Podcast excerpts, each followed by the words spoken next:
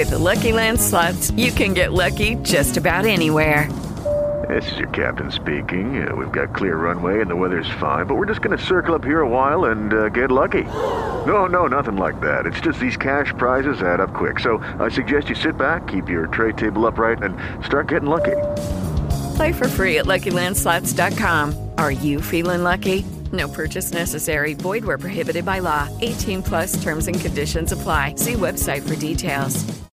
Lucky Land Casino asking people what's the weirdest place you've gotten lucky? Lucky? In line at the deli, I guess? Aha, in my dentist's office. More than once, actually. Do I have to say? Yes, you do. In the car before my kids' PTA meeting. Really? Yes. Excuse me, what's the weirdest place you've gotten lucky? I never win and tell. Well, there you have it. You can get lucky anywhere playing at LuckyLandSlots.com. Play for free right now. Are you feeling lucky? No purchase necessary. Void where prohibited by law. 18 plus. Terms and conditions apply. See website for details. Welcome to the Breakdown to Breakthrough podcast. My name is Lisa A. Romano. I am a life coach, best-selling author, YouTube vlogger, meditation teacher, and expert in the field of codependency and narcissistic abuse. I am a believer in the power of an organized mind. My aim is to help people learn what it means to live above the veil of consciousness rather than living a reactive life. May your heart feel blessed, your mind feel expanded, and your spirit find hope as you spend time with me here at the Breakdown to Breakthrough podcast. So, today we're going to be exploring how we can process an emotional trigger. Like, what do we do to help ourselves emotionally regulate? How do we respond when we have been triggered? And what we can do to really learn to better regulate our emotions when we are triggered. In my own personal life, I did not know that I had deep emotional wounds in my situation, I was taught that what I thought and what I felt was irrelevant. There was no healthy mirroring. Parents who are on the ball, parents who understand the needs of their child, know that they have to help their children regulate their emotions. So, how does mommy regulate your emotions? When you cry, mommy kisses your boo boo and you feel better. And within seconds, your emotions seem to be regulated, or at least they're becoming regulated. When you are upset after school, your parents are inquisitive. So, what happened today? Why do you look upset? They give you a platform to express yourself. And feeling validated allows you to feel loved, it allows you to feel nurtured, and in a great way, just having someone be there for you is helping you regulate your emotions. So, if you came from a home where this was not your reality, where you were taught that your emotions were irrelevant, or you were taught that what you felt was ridiculous and you were mocked. If you grew up with childhood emotional neglect, if your parents were highly narcissistic and so they were living through you, you were an extension of them. You were not a 3D autonomous human being. You were expected to be the most beautiful, the skinniest, the most intelligent, the best football star, the, the dancer on the squad that did the most solos with the dancing school, whatever it is. If you have parents that made you feel like you were a thing, that you were there to just please them, and that you did not have your own separate identity from them, then you had parents that were highly narcissistic, emotionally immature, and it, undoubtedly you experienced childhood emotional neglect. If you have a pain in your body, if you have an emotional pain, it is the job of a parent to help you soothe it, to make it feel better. That's why a hug, a kind word, you know, you touch your child's hair, you respond to your child appropriately, the mother becomes the person or the father becomes the person that's helping regulate the emotions of the child. But those of us who grew up in homes that were less than perfect and very oftentimes neglectful and traumatizing, so we don't have the ability to do that. And so when we are triggered in the moment and we have these very heavy emotions come up, we don't have the life skills to regulate them. It's what CPTSD is about. So we're having a difficult time na- navigating our emotions. So I think the first thing to understand is why do so many of us have such a difficult time regulating our emotions? I remember when I was dating my first husband, and I shared something very, very sacred with him. And he shared with me that he told a bunch of people, especially one of his sister in laws, and I was devastated. And the emotions that welled up in me were, I couldn't manage them. And I didn't under, understand it at the time, what was happening, but I felt so violated. I felt so betrayed. And he just didn't know how to say, I'm sorry. It didn't even register in his head that this was something that he should have never shared. And so we were a mess of a couple.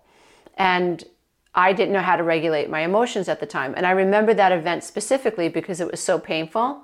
I didn't want to feel the way I felt, but I had no life skills for how to manage it and how to regulate and regulate and how to make myself feel better. He didn't know how to make me feel better because he couldn't relate to why I was so upset, which was mind boggling. And then years later, I realized that he doesn't have the ability to have that type of empathy for the way that I felt. So it was a mirror to what I experienced as a child. There was the people in my life did not have empathy and did not have the life skills to help me regulate as a child. And here I was attracting the same type of person into my life, unaware as a young 20 something year old woman.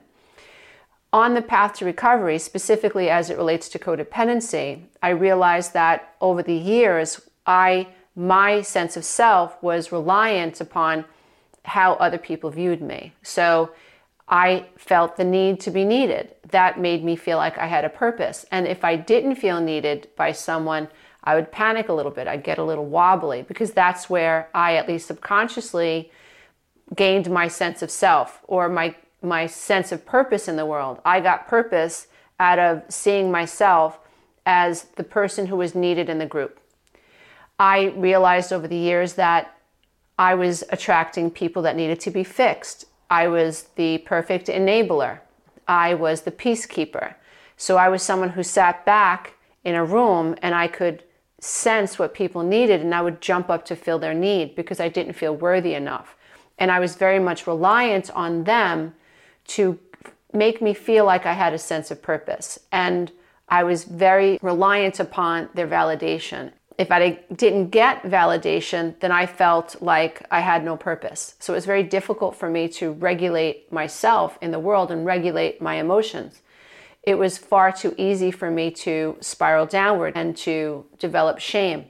And the codependency was a way that, in fawning and chasing after people's approval, it was a way that I got to keep the shame monster away. Very dysfunctional, and it landed me in one toxic relationship after the after the other.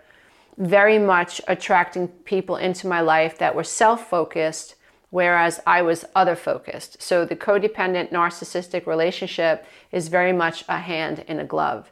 In order for a codependent to act out codependent tendencies, the loss of selfhood, for instance, when you are a codependent, you don't have a healthy sense of self. How can you have a healthy sense of self if you were never taught that the self that you were was valid? If you didn't have healthy mirroring from your mother, from your father, or from your environment? How do you have a healthy perception of self if the self that you are is mocked, is neglected, is harassed, and is criticized, and is devalued, and is marginalized? How does a child develop healthy ego boundaries in a home where there are no boundaries? So, how do you become an adult trying to adult in relationships from a healthy sense of self with boundaries that are absolutely necessary when you never learned that the ego that you were, the self that you were, had boundaries. You can't. And so I think it's important that as we learn to regulate our emotions, we recognize why we have such a difficult time regulating our emotions. And if you are in on the healthier end of the spectrum, you will be someone that takes this information to heart. You will apply it to your life and you will see the value in exploring self awareness and you'll see the value in actually implementing these exercises because none of us ever really want to get stuck being triggered for the rest of our life. What kind of a life is that if we have to walk around on eggshells, if we're reactive, if we're pushing people away, if we're clinging to people in response to feeling pushed away? What kind of a life is that? It's certainly not a life of liberation. It's certainly not a life of healthy autonomy. It's certainly not a life of self empowerment. Absolutely not. And so we have to make a decision at one point in our life that we are actually going to really, really try to regulate our emotions. The thing is, with regulating your emotions, it takes practice. And it is overriding the natural response to react to heavy emotions the way we always have. For instance, if you retreat when you have a, a, heavy emotion, if you feel like you're not being included in something, or if you're experiencing abandonment trauma, again in a relationship, and you push people away or you retreat, the feelings that you're trying to escape are, and the reactions that you have as a result of feeling heavy emotions are going to keep you on this karmic wheel. It's just the law of cause and effect. Nothing changes until something changes. And with self awareness, we're able to step into this doorway of potential, which is amazing. So each of us has the potential to change.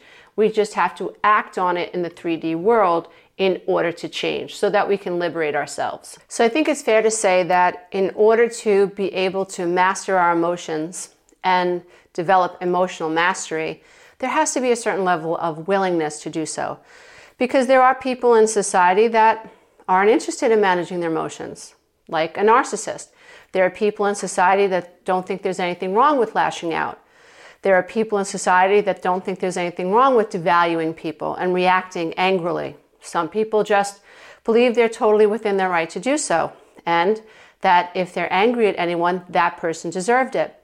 And so we have to recognize that there's a big difference between someone who has a difficult time regulating their emotions, as is the case with people who struggle with CPTSD, and someone who is just absolutely disinterested in learning to become more self aware and self responsible. So there has to be a willingness. The next thing that we have to work on is our awareness. Now, what are you becoming aware of? The moment that you start to feel off, the moment that you start to feel your heart race, the moment that you start to feel like there's cotton in your brain. For me, when I have a CPTSD trigger response, my ears get hot, I almost go deaf. Well, everything gets muffled my heart beats erratically in my chest, and my face gets very, very hot. It's I'm arrested in time.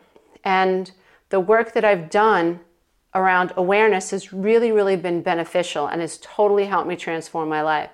So, what I learned to do is become aware of the feelings that I feel when I am triggered. That is huge. So someone says something to you and you, your feelings are hurt and you have a full blown response to what has just happened and you're feeling the trigger come come on become aware that something just shifted become aware that the amygdala has been activated you're being flooded possibly with old memories or maybe the emotions tied to old memories just become aware that's your first step the second thing is to observe observe what observe how your body responds to this trigger very important.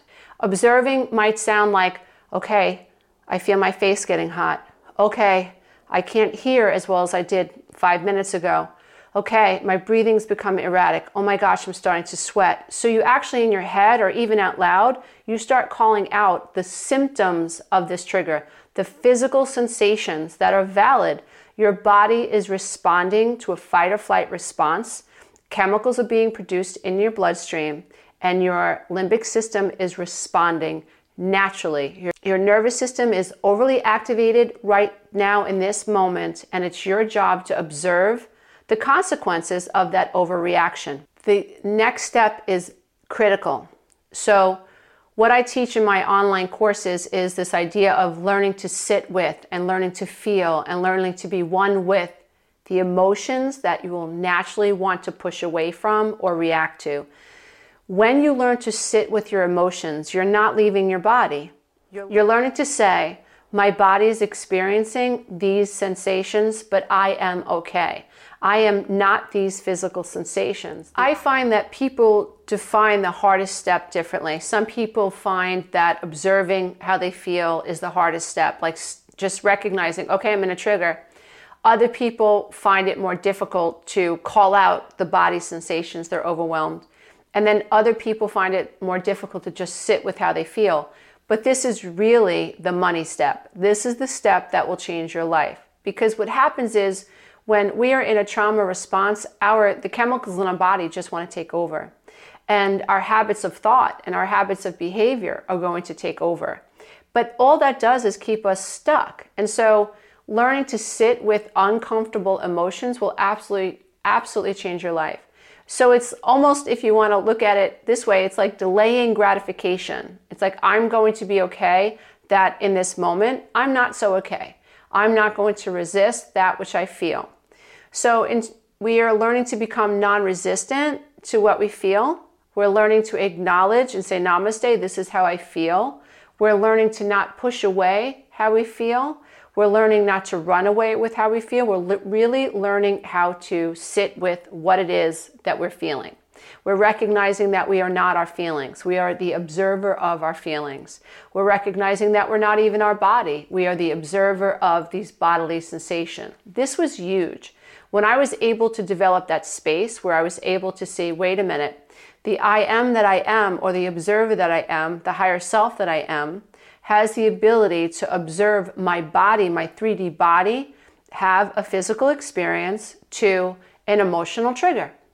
And it became easier for me to recognize the value in, okay, Lisa, breathe through this, breathe through this, which brings me to my next step. Only a cool mind can take a deep breath.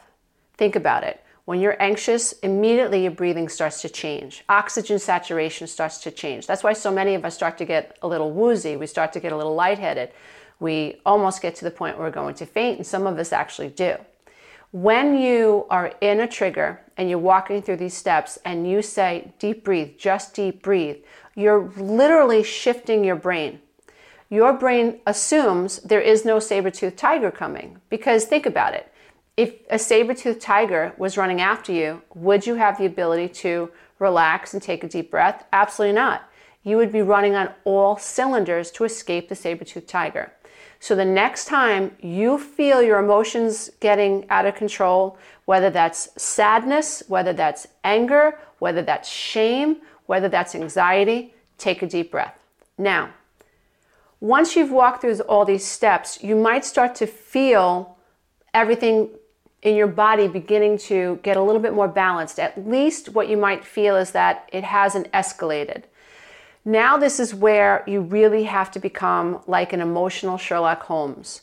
Now, we want to identify who, what, when, where, what happened to me, who are the people involved, what was said, how did I feel when this person said what they said, who does this person remind me of, when did I feel this way in the past. Most of our triggers today, if not all of them, are tied to some experience from the past. We have a record of the past. Our body, as Joe Dispenza says, is a record of the past.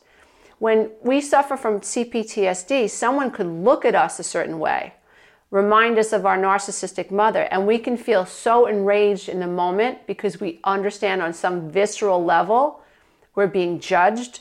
This person is trying to control us. They're being unjust. They're being unfair there's manipulation happening. And so all sorts of deep emotional emotions can be triggered in the now just from the way someone looks at you. This is reactivity. We don't want to be that reactive to things that are happening outside of us because that's where we lose our sense of control. We are giving our power over to external experiences, so there's great value in learning to regulate your emotions. At this stage of the process, you're trying to figure out what happened? What were the events that led up to this actual trigger? The next thing that you have to clearly identify is how did my body respond? Label it on paper, write it out in your journal. When so and so said this, my body reacted this way.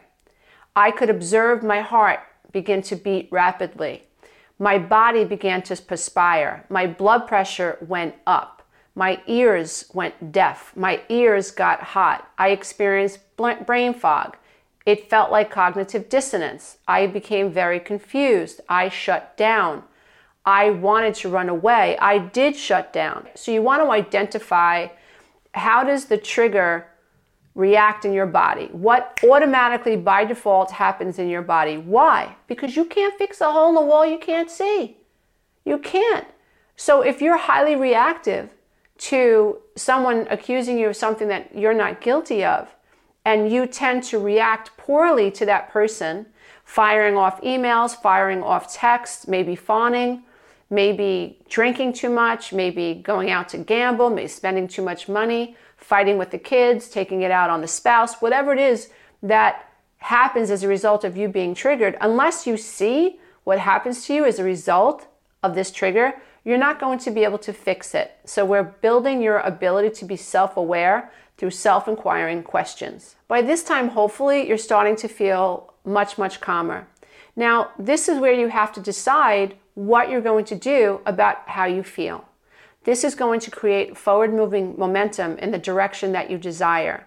Now, if you're in a toxic relationship, for instance, and you're dealing with someone who is highly manipulative and you've just been triggered, they've pushed you away. A narcissist will withhold sex. A narcissist will withhold affirmation. A narcissist, if your mom passes away, narcissist disappears. Narcissists will find as many ways as possible to kick you when you're down. This triggers you. You know that it's unacceptable behavior, makes you feel out of control. So you have a natural response to what is happening, which is escalated due to childhood trauma. So it becomes a sort of dovetailed mess of very deep emotions and a lot of reactivity. Now that you've walked through these steps and you are gaining some clarity and you're identifying how you feel, what was the trigger, how your body responded. Now you want to decide what you want to do about it. If you're in a toxic relationship, for instance, here's your opportunity to decide do I need to have a conversation? Do I need to set a boundary? Am I done? How many times have, have I been on this roller coaster? How many times have we had similar conversations? So now critical thinking comes in. Now you use the benefit of contrast with a calm mind space to decide what is best for you. When it comes to toxic relationships, we have one of one of three choices. We either set a boundary and look to change it, or we accept it, right? We stay right where we are because we can't change the other person, or we leave it. Really, those are our those are our choices. So when we set a boundary, we expect our partners to meet us halfway and we wait for change to happen.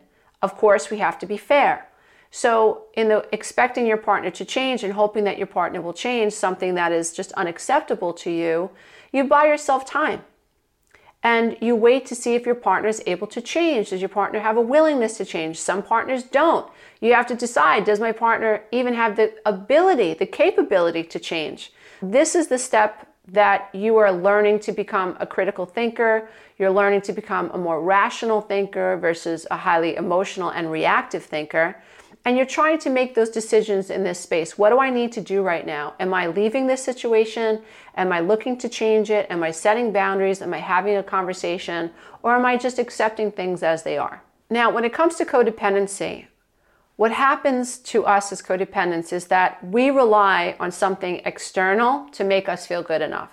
And we rely on others to make us feel better. So, if you have someone in your life that has begun to mentally take advantage of your vulnerabilities and they know that you seek their approval, then this person will, will withhold, a toxic person will deliberately withhold affirmation in order to play a mind game with you. This might make you feel very, very uncomfortable. It might make you feel vulnerable. It might trigger abandonment trauma. And it does reinforce the trauma bond the fear that you are the reason that this person is hurting you. You are the reason that this person shut down. You are the reason that this person is stonewalling you. And what a codependent will do is panic. And then in that space, we try to figure out ways to fawn, to rescue, and we ultimately end up enabling a very toxic relationship. And so, what we have to learn to do is we have to learn to cut any ties that we have to experiences and people and behaviors and even belief systems that have us thinking that we need something on the outside drinking, alcohol, cigarettes, whatever, other people.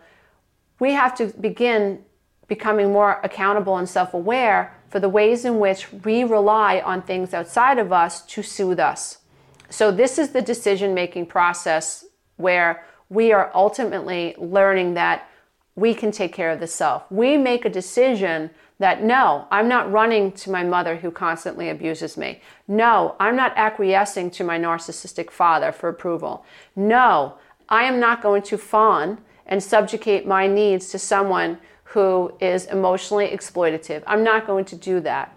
So rather than have someone else take care of me, I'm going to take care of myself. What does that look like to you? You have to decide what this what makes you feel better after this process.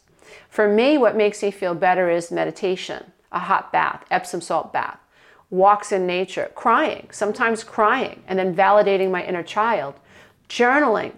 If my heart is not settled, then I begin my day calming myself down with a quick meditation. I get out my journal and I write and write and write and write and write. And it's amazing what unfolds on a piece of paper as I'm beginning to speak to myself about the way that I feel and what the circumstances were.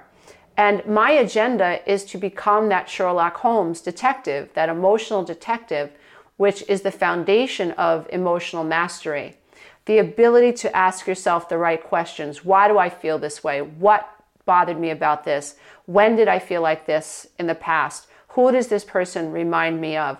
Where am I stuck? Am I seeking approval? What happened when this person said that? What is really going on here? What is disempowering me? What is making me feel stuck? How do I reinforce this pattern? What can I do next time? This is an amazing point in this exercise because that, if you practice what you discover about yourself, your life must change. In essence, you're finding ways to become that mother that and father that were supposed to validate you. You're learning to become the divine feminine, the divine male within you that has the ability to witness you, to acknowledge you, to validate you, and to have empathy for you, and to empower you from the inside out. As long as we do not do this work, we stay stuck.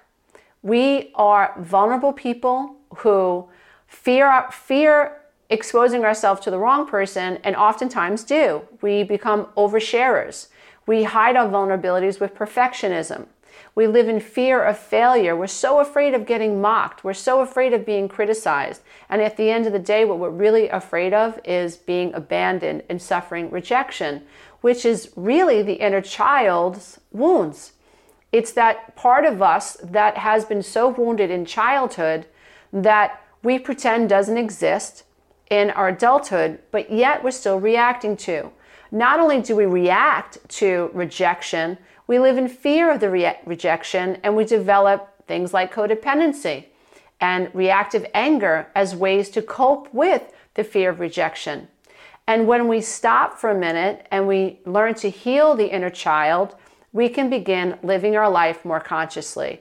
We can begin to deliberately create our new life. And to me, that is what it's all about to become aware of the wounds within myself, to develop strategies and skills to heal myself, to develop ways in which I can give myself that which I was supposed to receive in childhood, and to move forward from there, feeling empowered and no longer like a victim of circumstance.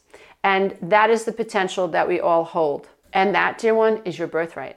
So many of us are taught that we need to fight the darkness. No, you don't need to fight the darkness. You need to embrace the darkness. You need to learn to sit with the darkness.